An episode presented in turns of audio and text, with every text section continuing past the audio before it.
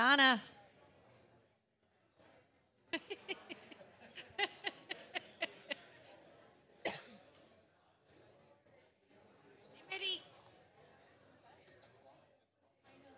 I had no idea. I can't even see it from here. That's why I wear my watch.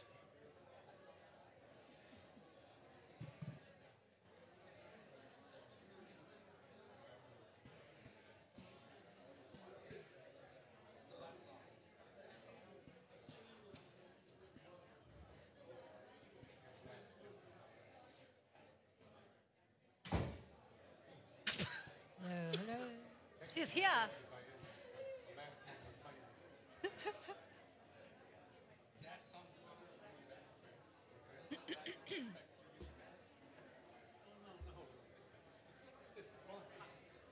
Good morning, everyone. Welcome to First Baptist Church on this balmy Sunday morning in September.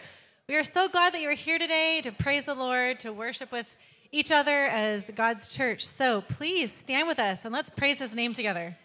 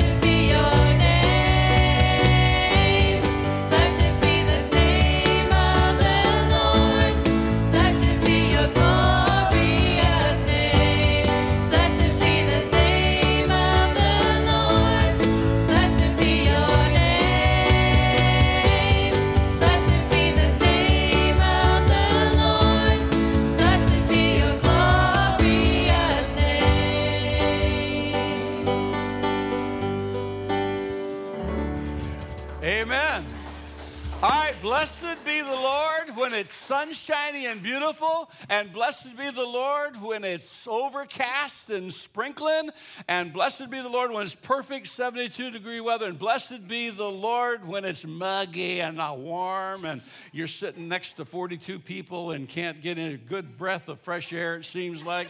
hey, praise the Lord when the church is full, and praise the Lord when it's not. Just blessed be the name of the Lord. What do you say about that, huh? Amen. Amen. Good to have you all here. Man, Jamie and Liz are here, all the way from Bahrain. You, you guys need a sweater or a jacket or anything?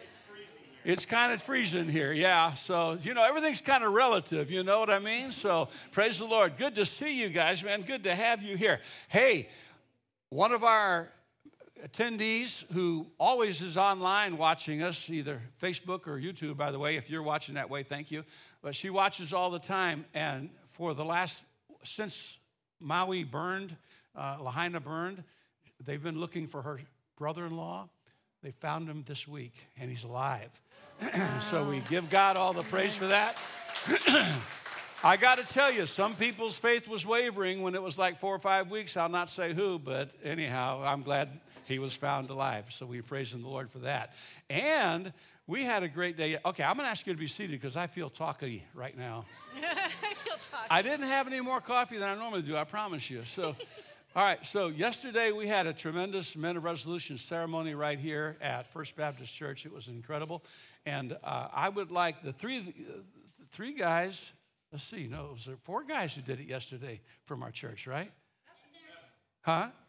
Seven, but they weren't all from our guys. They weren't all from our church, were they? Were they? All right, let's do this. Let's have the guys who who did the Men of Resolution for this last 17 week discipleship study. Would you stand right now? Just stand up for a moment. We want to recognize you and remain standing for just a moment. Remain standing. And I'm going to tell you something. These resolutions, I should have brought one and read it to you because they're amazing uh, what these guys have committed to uh, and, and being faithful to their families, faithful to their God, faithful to their church. And I, it did a preacher's heart good. And I appreciate all of you guys. Now, the ones who have been through Men of Resolution in the past, along with these guys, would you stand up? Let's see how many more we have that have been. I know we got Paul, and uh, yeah, uh, okay. All right. Now, wait, wait, wait, wait, remain standing, man. Remain standing. Now, Women of Resolution has also been held here. So, those who have been through Women of Resolution, would you stand up? And let's give them a hand. Now, here's what we're going to do. We're going to have men of resolution, women of resolution coming up. I promise you, it's a, it's a worthwhile venture, and I hope that everyone here will make the.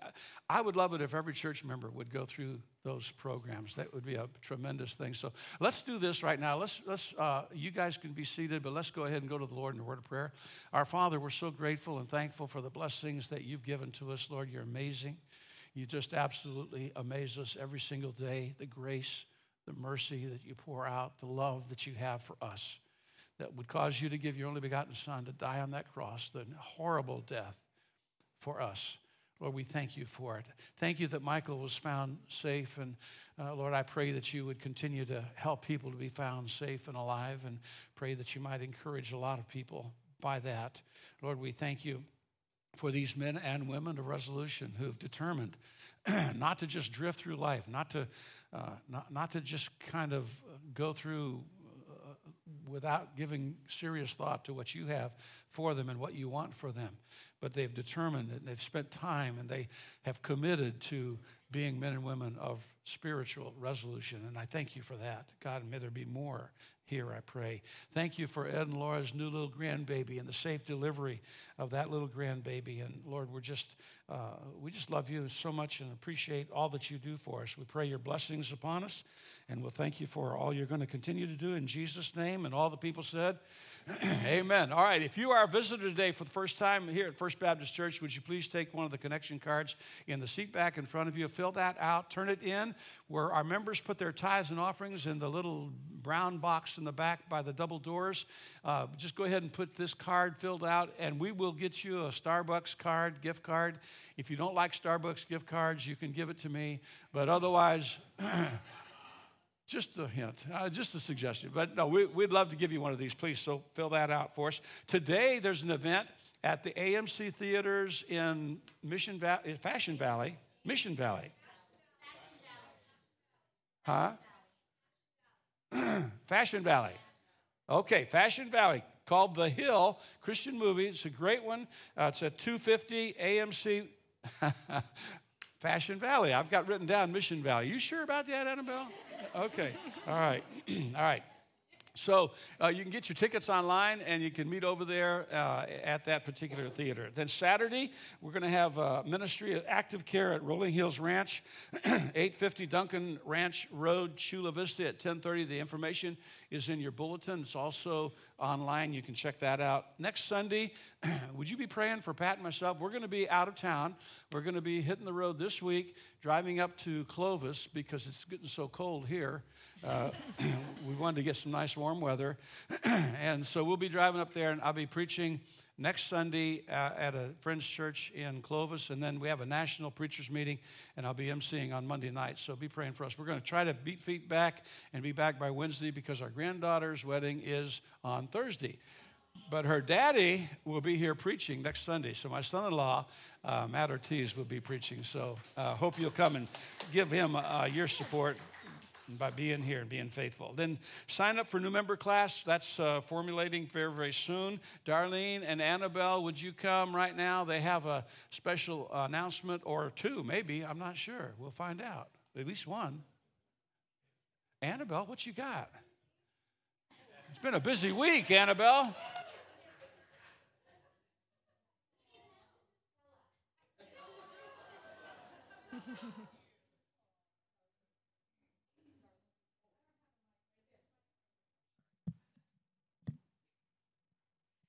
I'm not used to this one talking. Um, good morning. Um, every year, uh, First Baptist Church has a Halloween outreach outside, and I've been blessed to be uh, a part of that for the last three years. This year will be the fifth one, and um, last year and the year before that, I know that we ordered a thousand hot dogs, and we passed out a thousand hot dogs and we passed out over 500 Bibles, and we passed out a thousand Bible tracts because everybody who comes in the line to get a piece of candy gets a Bible tract. So we were able to reach a thousand people. And, you know, as God doesn't let us know how far that really reaches out, you know, because you don't know how, you know, something that you say or do can trickle out into the community. and uh, so the event is on Halloween night itself. And many of you before, have you volunteered before? If you have, raise your hand. Yay! And if you've donated candy before, that's something that we need. We need volunteers. The event itself is from 4 to 8 p.m. Um, I'll be here really early to start setting up, so if you want to help then, you can. And then tear down is about an hour after. And um, we are just really blessed to be able to do this event. And I, we have some sign up sheets that um, I'm going to pass out for each side. And thank you. And so, and at the top of the sign up sheet is like hot dogs, Bible tracts, candy, and things like that. So if you have something specific that you want to do, uh, we do ask that we have a few people out there sharing the gospel too. And um, that's it. We just uh, really need volunteers and candy, and we're beginning a little early. So thank you for your time. Have candy, set up, be here for the event.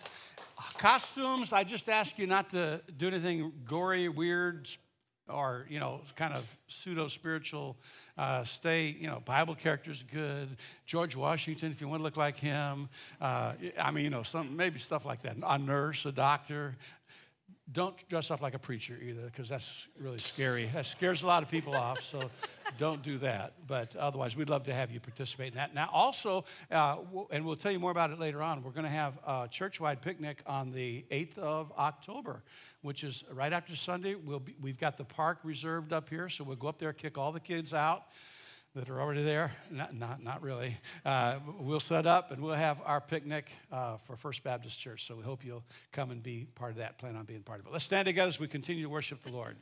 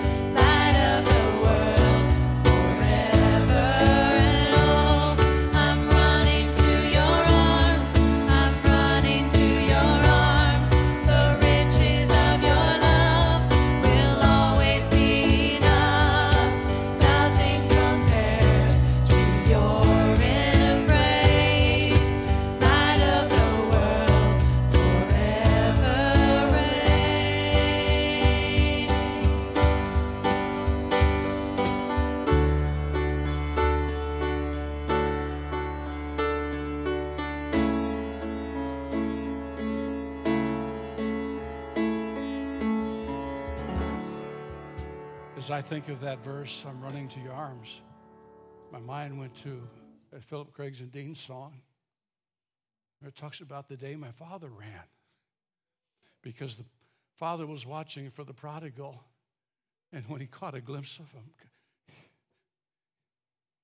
he, he ran to his son. So we don't just run by ourselves, he runs to us. Thank God for his love for us and his reaching out to us. When we were lost and undone, he found us, convicted us of our sins, provided salvation. I hope you're trusting him today. Father, I pray, oh God, that we would be faithful to you today. God, I pray that you would be glorified and as you have been in the singing, that you be glorified in the preaching, that you be glorified in the teaching of the words, word of God uh, to the kids. Lord, I pray that you would be all over this building today. We thank you for it. In Jesus' name, amen. I'm going to ask the kids come forward. First Baptist Church kiddos, boys and girls, come on up to the front. Moms and dads, grandparents, aunts, uncles, cousins, everybody else who's in the auditorium. Matthew chapter 5, verse 9 for the lesson today. But for the kids right now, uh, First Baptist Church, I want to find out something. How many of you, how many of you are brothers? How many of you are brothers? Okay, a couple of you. How many are sisters? You have two brothers, and that makes you a sister, right? You have some brothers. You have six sisters, okay? And two brothers. You have six. Ryan, I need to talk to you, buddy. All right, so we have brothers and sisters, and, and brothers and sisters are very, very important because in Second Corinthians chapter 13, verse 11, do you know what God tells you who are brothers and you who are sisters? He says you're to be happy and joyful. He says you're to grow up being wise about everything. He says you're to encourage each other and you're, live, you're to live in peace with each other. How many of you live in peace with your brothers and sisters? How many? Okay, all right. I'll take your words for it. Yeah. You know what? If we do the things God tells us to do, we could be at peace with our brothers and sisters, and we could be at peace with people in our neighborhood, and we can be at peace with people at church, and we can be at peace with people that we go to school with, that we work with. So that's your job, that's your challenge to be a peacemaker. That's what I'm be preaching on to everybody in the congregation here. So I want you to be a peacemaker. Let's pray, boys and girls. Let's pray. Father, we thank you for each boy and each girl up here today. We pray that you would protect them and guide them. Lord, we know that one of the best ways you lead them is through your word. So as we give them these stickers that have verses, I pray that the words might stick not only on the paper and whatever they put it on, but it, the words would stick on their hearts and their minds. In Jesus' name we pray. And all the kids said, Amen. All right, pick up for Miss Pat and Miss Debbie. What's your choice would be in the way of verses and stickers? There you go. Yeah, I bet they're all peacemakers at home, huh? Yeah, with brothers and sisters. All right. This is the third message in a series within a series. I'm in a big series and have been for most of the year on the life of Christ, but I've been what, in, in what has developed as a little series uh, within this bigger series on the Sermon on the Mount. So far, we've cited Jesus' words of blessing on the poor and those that mourn and the meek and they that hunger and thirst after righteousness and the merciful and the pure in heart. Today, I intend to cover the last of the seven blesseds. Now, some some people think there are eight blesseds, and we'll talk about that in just a moment. Uh, but the text today is Matthew chapter 5, verse 9, where it says, Blessed are the peacemakers, for they shall be called the children of God. Peacemaker, peaceful, peace. The word itself uh, sounds good, sounds calming, sounds, sounds reassuring, uh, sounds like something that we want. Sounds like something this world desperately needs. Can you imagine how much the Ukrainians want peace today? Can you imagine how much the Soviet troops would like to have peace today? Can you imagine uh, people whose homes, lives, and everything else is falling apart? Can you imagine those people who didn't get the good news about their loved one being found safe in Maui yet? Can you imagine how much they would long to have peace? And yet, abiding peace is almost unheard of in our world. The United States has been in one war after another for most of our existence. Some say we've been at war uh, for the whole 247 years. It's been said that peace is that glorious, brief moment in history when everyone stops to reload. That's unfortunately probably true. The United Nations was founded and born with the goal in mind of helping to establish peace, as was the League of Nations before that uh, after World War I. And yet, since its inception in 1945, there's not been a single day of global peace, despite all the Miss USA contests, desires in, in the whole world. There's not been world peace one single day uh, on this earth. And by the way, how many remember that World War II was called the war to end all wars? Huh? Yeah you who lived long enough to know that, or you who were taught history when they used to teach history in our schools. Indeed, others claim that the U.S. has only had two generations of peace one of them in 1815 to 1846, the other right after the American Civil War, 1865 to 1898. But even then, we were at conflict with the Native Americans uh, on our own soil. So the theme of peace is not only an elusive goal of nations in this world in which we live that's so fraught with turmoil, it's also equally elusive as a spiritual uh, attribute or characteristic in an individual's lives. Everything began great in the garden. I don't know how long it lasted. I'm not sure how long Adam and Eve were in the garden before they chose to disobey God, but everything was great. It was perfect in every single word, in every sense of the word. And then something happened, and it's not been perfect since. In fact, it's been very, very broken, very, very troubled. And, and one day in heaven, it'll be back to being great again. But right now, not so much. So far, we've talked about the promises of the Beatitudes. So happy or satisfied in God are the bankrupt, those who are spiritually poor and realize their need for God. Happy are the sad, those who mourn the, over their own ungodly sin, they will be comforted. Uh, happy are the humble and the gentle. Happy are the hungry and thirsty, those who hunger and thirst after Almighty God. Happy are the merciful those who show mercy to others, and happy are the pure in heart. Today, blessed or deeply happy and content are the peacemakers, the ones who work for peace, for they shall be called the children of God, connoting a unique relationship to God. So, what is a peacemaker?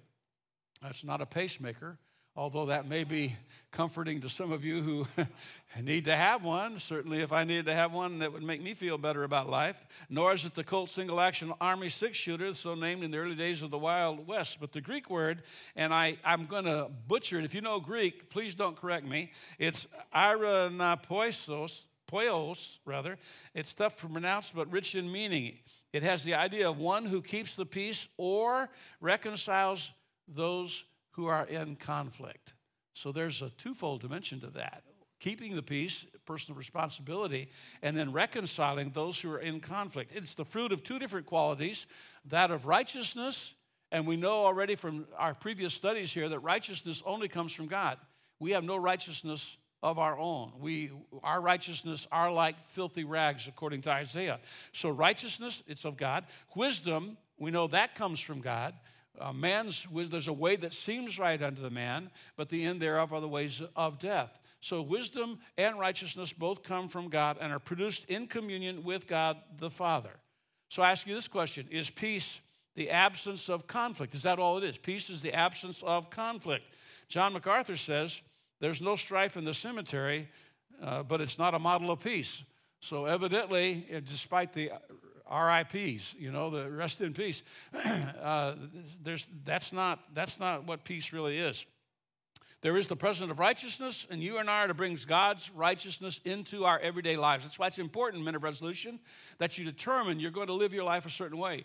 And women of resolution, that you're going to determine that you're going to treat your husbands the way the Bible says, and treat your children the right way, and be a godly influence. And guys, you're going to protect and, uh, and be willing to, to die for. I love that part. Be willing to die for your bride.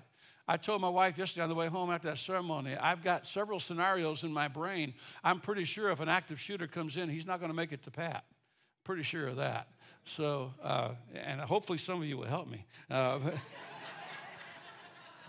but, if you don't, uh, I'm going to take care of my bride. I'll tell you that right now. So uh, Ephesians 2:14 says, "For Christ himself has brought peace to us. He unites Jews and Gentiles into one people when in his own body on the cross he broke down the wall of hostility that separated us." There should be no anti-Semitism in the life of a born-again child of God. There should be love for the people of Israel. There should be love for people, period, but especially people of Israel who are blessed and chosen by God to be called his people. Uh, Jesus is the Prince of Peace according to Isaiah 9 6, and peace is attainable when we know him. If you came in this morning and there's turmoil in your soul and there's, and there's, there's all kinds of uh, anxiety going on and different things happening, don't worry about anything, the Bible says. Instead, pray about everything. Tell God that you need what you need and thank him for all he's done. Then you will experience God's peace, which extends, which exceeds rather anything we can understand. His peace will guard your hearts and minds as you live in Christ Jesus. And now, dear brothers and sisters, one final thing, Paul says. Fix your thoughts on what is true and honorable and right and just and lovely and admirable. Think about these things that are excellent and worthy of praise. Keep putting into practice all that you've learned and received from me. Everything you heard from me and saw in me do, then, then the God of peace will be with you. And I'm going to tell you something. I am this morning, and I may not always be, but I am this morning practicing this very thing, and I am at peace. I'm at peace with my neighbor who had a mariachi band in his backyard until 5:30 this morning with amplifiers, tubas, trumpets, singers, you know. And my near neighbor, I love you. If you're watching, knock it off at about 11. You know what I'm saying? But you know what? I, I just, we saw it coming. Pat said that she saw the tree. She said, oh, no. Oh, I said, no, surely not. No, surely not. So I just decided, you know what? I'm going to be at peace with my neighbor. Now, other times I thought about doing things. things that a preacher ought not think about doing to someone else. But things that could get me in trouble. But this time I just went to a guest bedroom and crashed and only woke up twice. At 2:30, I thought, well, I'll go back if they're through. They weren't. I didn't. 5:30, they were loading the trailer back up. I went back into my bedroom. That that's fine. Yes, I slept like an hour. I'm in good shape, but I have peace about it. I'm not cracking up yet. I'm, I might a little bit later. Now, what peace is not? Peace is not a truce. That's not the same thing. Ukraine has had truces, right? They, they had a couple of truces, and, and there were still shots being fired, still things going on. Peace is not a truce. A truce is when you put down your weapons for a little while. True peace is the result of conflict being restored. And if you're not at peace with someone, if it's something you've done, you owe it to them to go to them and to make peace. And that was part of the resolution, was it not, in the men, of resolution? And by the way, if they've wronged you, it's okay for you to go to them and make things right anyhow. It's all right to do that. They may not cooperate or whatever, but, uh, but it's, not just, uh, it, it, it's not just a truce. How, how many of you ever, watch, you'll admit it, you watch Ultimate Fighting? Nobody but me. Uh, I think it's awful. I think it's brutal. I think it's terrible. I think they ought to pass a law against it, and if they do, I'll quit watching it. But, uh, but you, you see some guy beat another guy to a pulp, and then after the thing's over, they'll hug each other like they're best friends, you know? And I'm like, the same thing happens in football games sometimes, Jamie, sometimes. Uh, and, and they act like they're best, best friends. That real peace doesn't follow unless the real issues are dealt with. There has to be resolution, and you know if something's been resolved or not. You know if there's something still hanging in the air. Guys, if you say your wife, What's wrong? And she said, Nothing. You know something's wrong. You better figure out what it is. Uh, and so th- there's got to be resolution. Sometimes there's not open battle in the home, but there's Cold War going on. And Cold War, I grew up in Cold War times. I grew up when they, you know they would sound sirens and you'd crawl under your desk like that's going to help.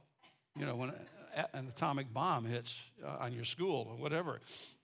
It's not so much what's said or done in some homes, but what's not said and not done that matters. Sometimes conflict is driven uh, underground, but it's there and it festers like, a, like an infection. It just continues to, to fester. and, and it can erupt at any slight provocation. Peace, real peace, occurs when the problems are faced, when they're conquered, when they're forgiven, and when they're put away for good. Now, I'm going to tell you something. There are some things that happen that you cannot forget what happened, nor is it wise even to forget what happened. But I know of no situations that arise that without that with Christ's help we cannot forgive people. You've seen people in the courtroom whose the defendant was found guilty of murdering their loved one or loved ones, and you've seen and heard people stand up and say, I, I, I miss my loved one. I, I love them so much, but I want you to know I forgive you. I think that's an incredible act of mercy on the part of someone who's trying to do what God has told them to do. The wisdom that's from above is first pure, then peaceable. Uh, follow peace with all men in holiness, Hebrews says. Real peace can never be divorced from God's righteousness. They go together. Psalm 85:10, righteousness and peace have kissed each other. You don't have righteousness, you're not going to have peace. You don't have peace, you're not going to have righteousness. Now, here's what can happen. Here's a paradox. After saying all that I've said so far about peace, here's a paradox. Jesus' words in Matthew 10 34, our Lord said, Think not I'm come to send peace on the earth. I came not to send peace, but a sword. Preacher, how do you reconcile that with what we've talked about so far about peace? And as much as we want to avoid strife, sometimes living for God brings it forward, brings strife forward. Have you ever been brought face to face with questionable business practices where you work? And you were made aware of them. What are you going to do about it? You're going to go along with it? something dishonest, something deceitful, something immoral? You're you going to, you going to just acquiesce and, and be quiet, and not say anything? What about family members that are being unwise in some of the choices they've made? What about friends involved in unrighteousness? Are you, do you care enough about them to tell them and to talk with them? What about pressure to compromise your convictions? What about pressure to affirm that which God condemns? Folks, that's going to be a hot button for a lot of us, and it already is for several of you. To affirm what God condemns. We must not sacrifice truth in order to avoid conflict because that won't be peace, but it'll be a truce where people are simply reloading. Jesus didn't come to the earth to bring peace at any cost. It is not true that better red than dead uh, should be our slogan. It is not true. There are things worse than being dead, especially if you're a child of God, because being dead means you're in heaven with the Lord. It involves bringing truth into a world that loves lies. Have you ever thought you would live in an age when lies are told so frequently and so obviously they are lies, and, and, and, people just say them in the face of all kinds of evidence that they are lies, but they just keep saying them? Have you ever thought you'd live in a country like that? The world has itching ears and they love to be scratched. Planned Parenthood controversy is a great example. Oh, by the way, it, it, we're pro life. I have never bombed uh, a Planned Parenthood building. I've never anticipated bombing a building. I, I have prayed outside of, of Planned Parenthood facilities, and uh, I have uh, prayed for people and, and counseled people and so on. But uh, we're to be careful how we deport ourselves as children of God. We're not to resort to the kind of things that those who don't believe in truth and don't believe in God's righteousness would employ. That's not our responsibility. We need to watch our rhetoric, our tone. Any conflict should be the result of truth confronting lies, not our temperament being inserted into the situation. So, what then do we do in such cases? Beloved, when I gave all diligence to write unto you, Jude says, of the common salvation, it was needful for me to write to you and exhort you that you should earnestly, what? Contend for the faith which was once delivered unto the saints. Christians are not to be contentious about uh, are to be contentious when it comes to certain things. Biblical marriage is between a man and a woman. That's biblical marriage.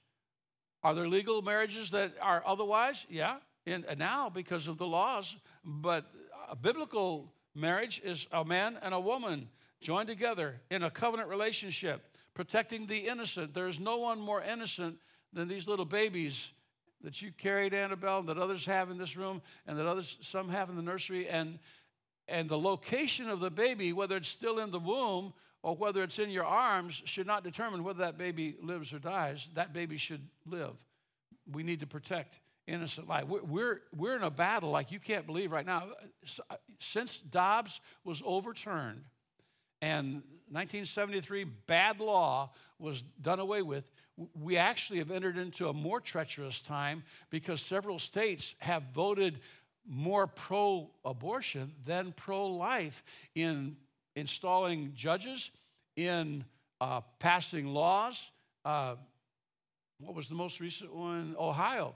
Ohio just passed the law. The, the pro life people were trying to keep the state constitution from being able to be changed with 50% plus one, which is what the Constitution says. That would make it very easy for pro abortion people to write into the Constitution of the state of Ohio uh, the, every woman has a right to abortion. well, it didn't succeed for the pro life crowd. It succeeded for the pro abortion crowd. So a vote coming up in November is pretty well determined how that's going to go based on that, unless God intervenes. Standing for biblical morality is the right thing to do. Uh, advocating the lordship of Jesus Christ is absolutely uh, worth contending for. The veracity of the Word of God. This is the Word of God. This is the Word of God.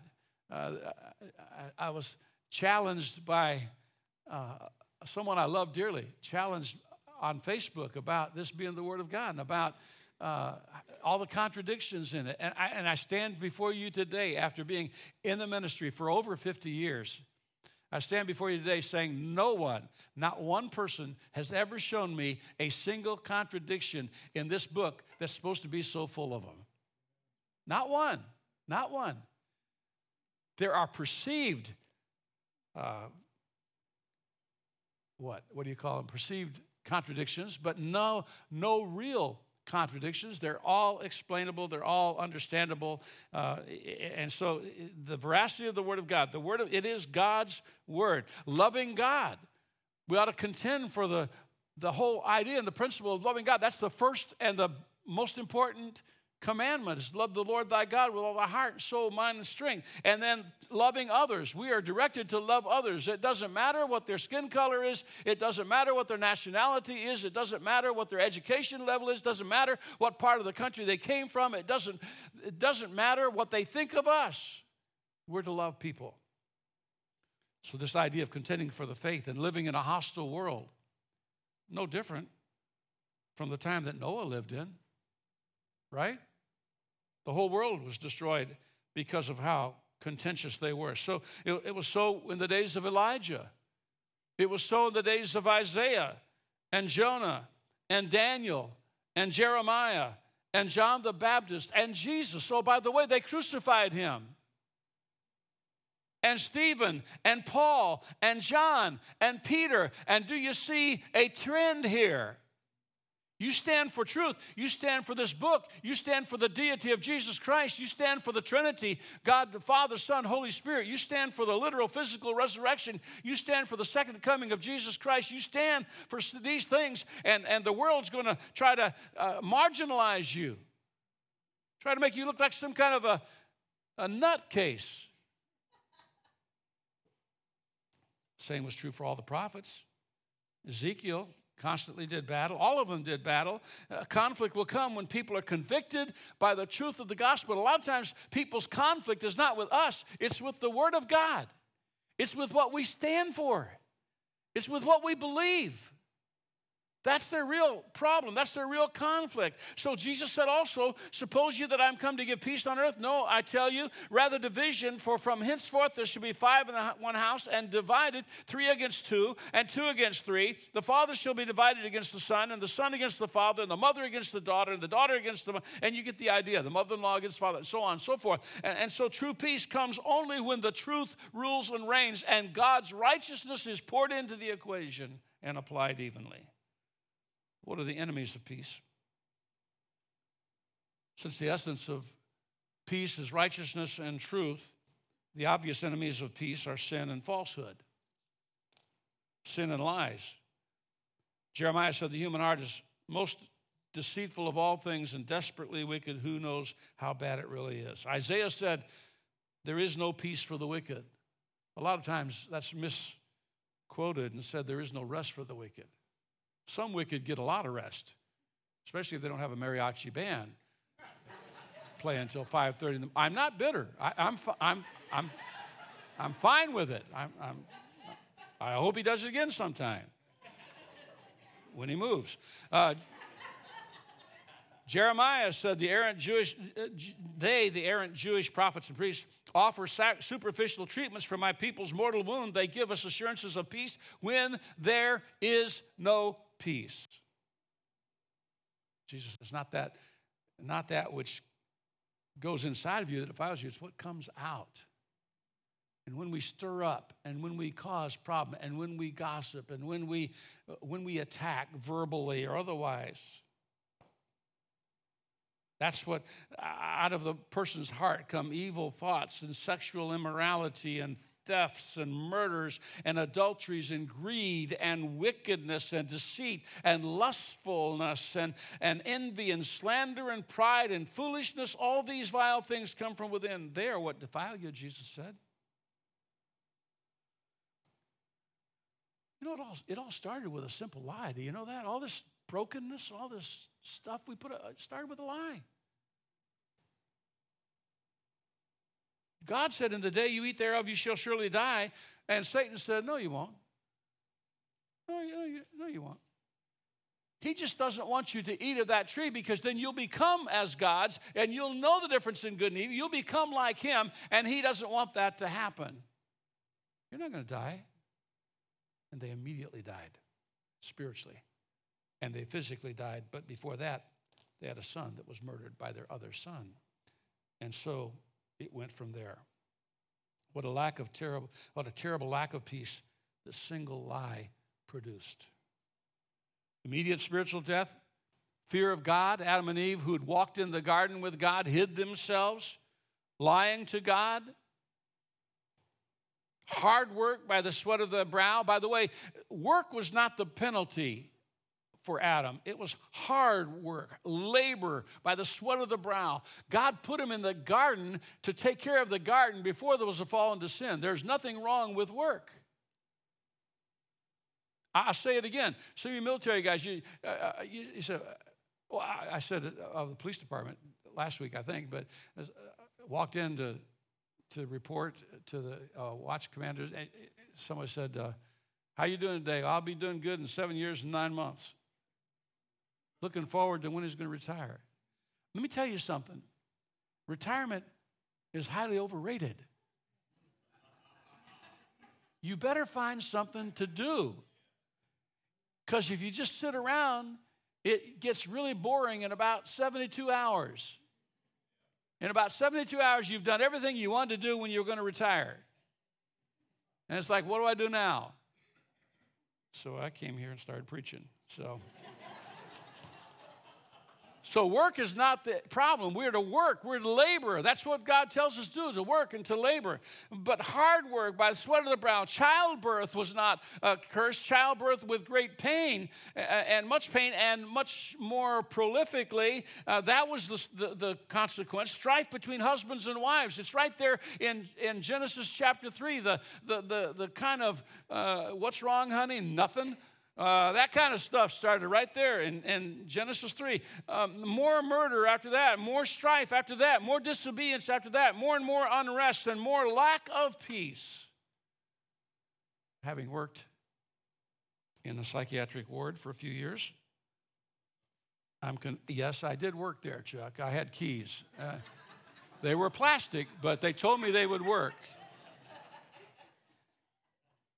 having worked there, I, I am convinced that a lack of personal peace for a lot of people comes from either one, not knowing biblical truth and making unwise decisions based on unwise principles. Secondly, not living in the biblical truth that we do know. Going against the biblical truth that we do know. That's the danger for, for you who know Christ, is to reject the truth that you know because you'd rather do something else. Ignoring the clear commands of God. There's a way that seems right unto man, the end thereof are the ways of death. Reacting in fear, anger, or lack of faith. Phil, where are you? Phil? Yeah. God is God when you're on the mountains. God is God when you're where? In the valleys. God is just God. Always He's God. And always He's good. An unsaved, I believe, and I can't give you a chapter and verse on this necessarily, but an unsaved person, I think, cannot have true abiding peace. I think there's turmoil that can't be resolved uh, uh, while a person is unsaved. there's enough turmoil for people, for those of us who have the Holy Spirit living with us and believe in God. And God is the solution to the lack of peace that we have. Nor can an unsaved person be an effective peacemaker. Now, they might be able to help a little bit, but I don't know they're going to be that effective. And a Christian cannot be effective peacemaker until the Beatitudes reign in his life or her life. So again, you must become as a beggar before God. You must mourn over your sinfulness and repent of it. You must become meek. You must hunger and thirst after Him. You must receive His mercy. You must become pure in your heart and then you may become a peacemaker, but then the world will not accept you. And that's why the next verse that we're going to talk about in two weeks is Blessed are those who are persecuted for righteousness' sake. And some people would say this is the eighth blessed or the eighth beatitude. Others would say, well, no, this is the consequence of the, of the first seven. So if you live the first seven, the promise you have is people are going to persecute you. Isn't that great? Live for God, you're going to be persecuted. Yay! Sign me up. Where's that sign up sheet? I, I want to be persecuted. We're a nation hooked on tranquilizers when Jesus wants to be your capital T trans, tranquilizer. He wants to be the one who gives you peace. So, who's the real maker of peace? 1 Corinthians 14 33 For God is not the author of confusion, but of peace. Romans 15 33. Now the God of who? Peace. Say peace. Peace. Hebrews 13 20. Now the God of, there you go. A couple of you woke up, all right. Ephesians 2 14. For he is our, that's right. And Colossians 1 20. Having made through the blood of, of the cross, he reconciled all things unto himself.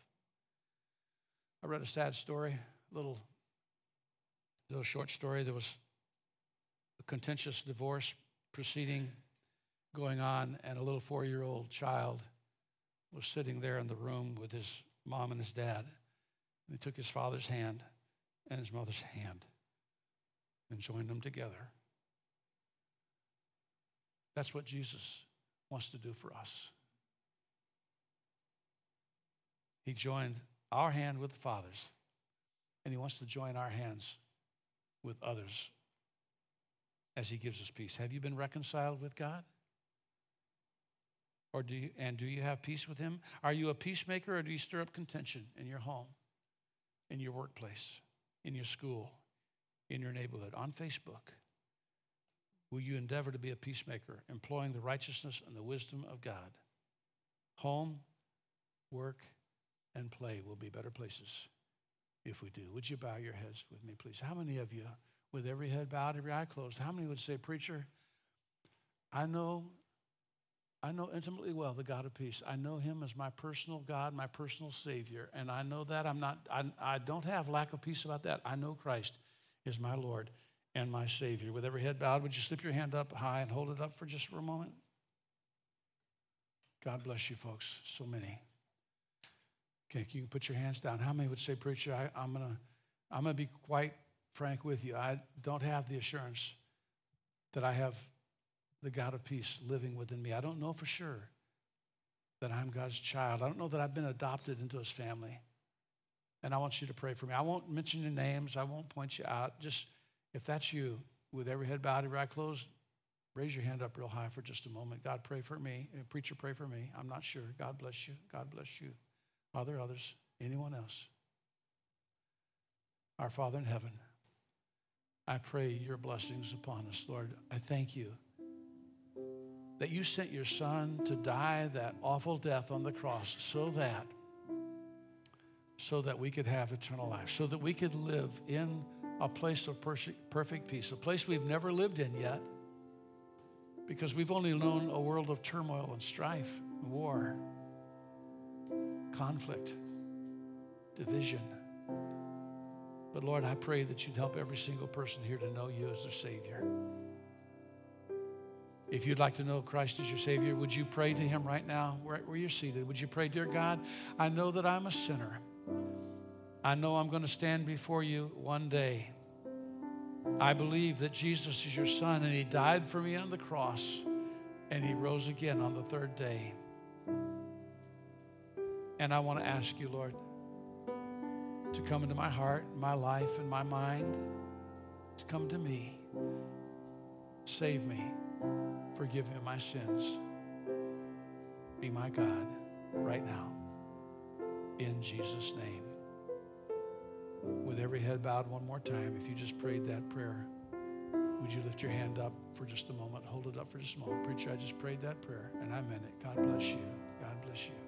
Thank you. God bless you. God loves you. Oh, man. He loves you so much. Would you stand with us, please, as we're going to sing a verse of invitation, or maybe two verses? If you need to come forward to ask for prayer, if you need to come to say, hey, I, I prayed that prayer and received Christ as my Savior today, and you feel led of God to do that, if you want to join the church and be baptized, we can plan on that in the future. But whatever it is that you need to do, this is the opportunity for you to do it. Would you leave your seat? People will gladly step aside and come down to the front, and I'll pray with you. I'll meet you right down here. So as they sing, come ahead right now.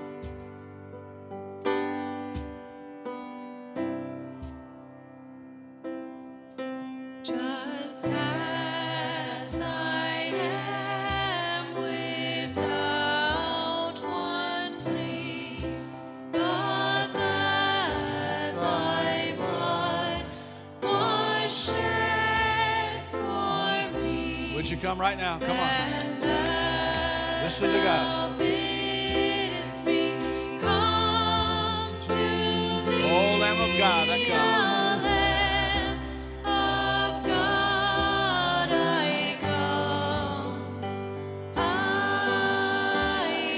One more verse just for you. Come on.